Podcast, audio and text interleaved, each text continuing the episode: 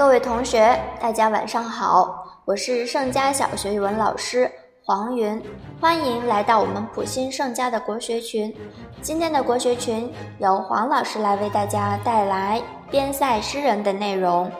边塞诗人呢，也是黄老师非常喜欢的一个诗人群体，请同学们认真听讲哦。在讲解完之后，黄老师还有一些问题留给同学们。首先，我们来了解一下什么是边塞诗人。边塞诗人的意思是古代以边疆地区生活和自然风光为题材写作的诗人。边塞诗人多以诗歌描写遍地的山川景物、风土人情，反映塞上战争和军旅生活。在这里，黄老师所讲的主要是盛唐时期的边塞诗人群体。接下来，我们再来看看边塞诗人的杰出代表。盛唐时期的边塞诗人主要有高适、岑参、王昌龄、王之涣、王翰等等。其中，高适和岑参为盛唐边塞诗人的杰出代表，他们一起被并称为“高岑”。后人将高适、岑参、王昌龄、王之涣。合称为边塞四诗人。接下来，我们再来分别了解一下其中杰出的这几位边塞诗人。我们看到第一位是高适，高适字达夫，世称高常侍，他官封渤海县侯，是唐代动辄自比王侯的诗人中唯一一位封侯的诗人。他著有诗集《高常侍集》。诗作有《别韦参军》《别董大》《燕歌行》等等。高适他以古之大将军自诩，可见他胸中豪气千钧。他纵酒驰骋，狂狷之处不亚于李白。他所赋名篇《别董大》，足以见其风采。我们可以看到《别董大》这首诗，《别董大》，高适。千里黄云白日曛，北风吹雁雪纷纷。莫愁前路无知己，天下谁人不识君。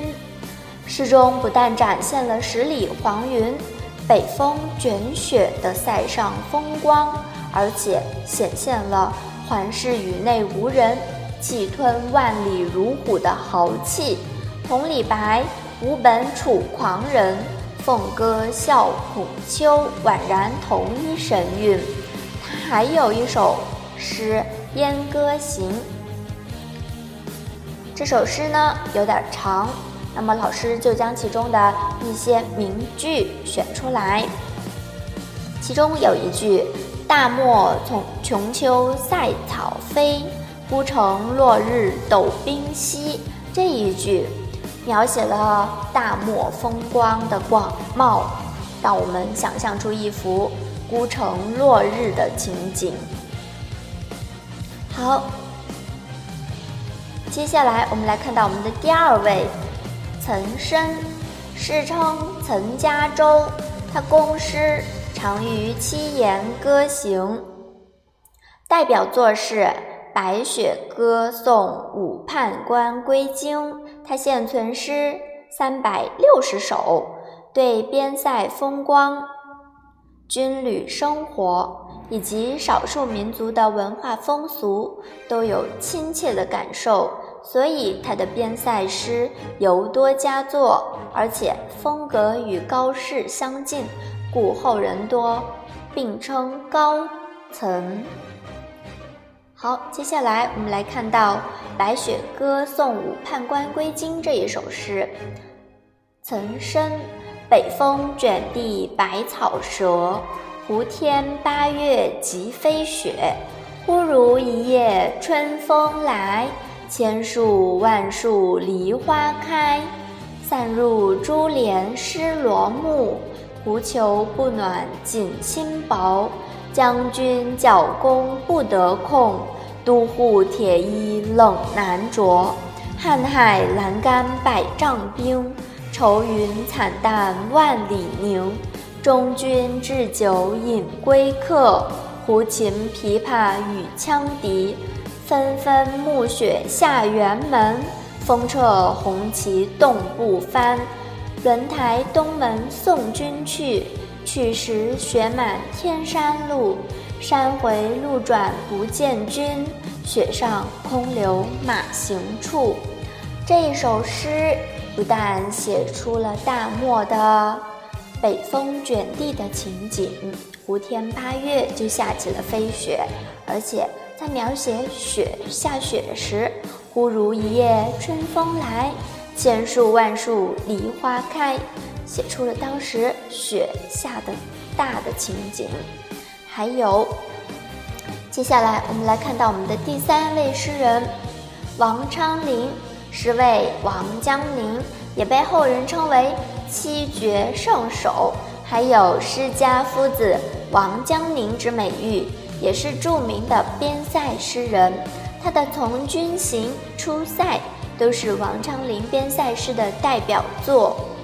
好，我们来看到其中一首《从军行》，王昌龄：青海长云暗雪山，孤城遥望玉门关。黄沙百战穿金甲，不破楼兰终不还。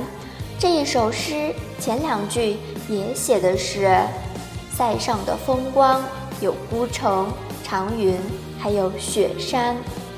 接下来后面的两句则写的是作者诗人想要破敌杀敌的建功立业的心情。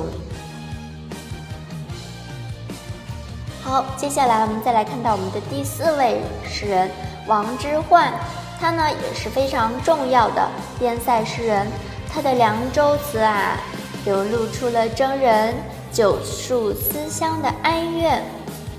我们来看到《凉州词》，唐·王之涣：黄河远上白云间，一片孤城万仞山。羌笛何须怨杨柳？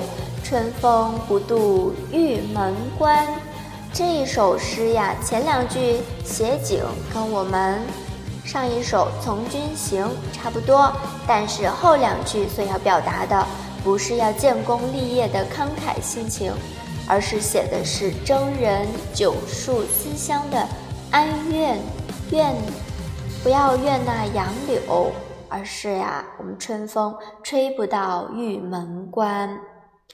好，以上四位就是黄老师今天所要讲解的四位边塞诗人了。现在呢，黄老师有几个问题留给同学们。第一题呢，高适和岑参并称为什么？第二题，边塞四诗人分别是哪四位诗人？第三题，王之涣的《凉州词》。黄河远上白云间的下一句是什么？好，王老师今天的讲解就到这里，非常感谢同学们的收听，我们下次再见。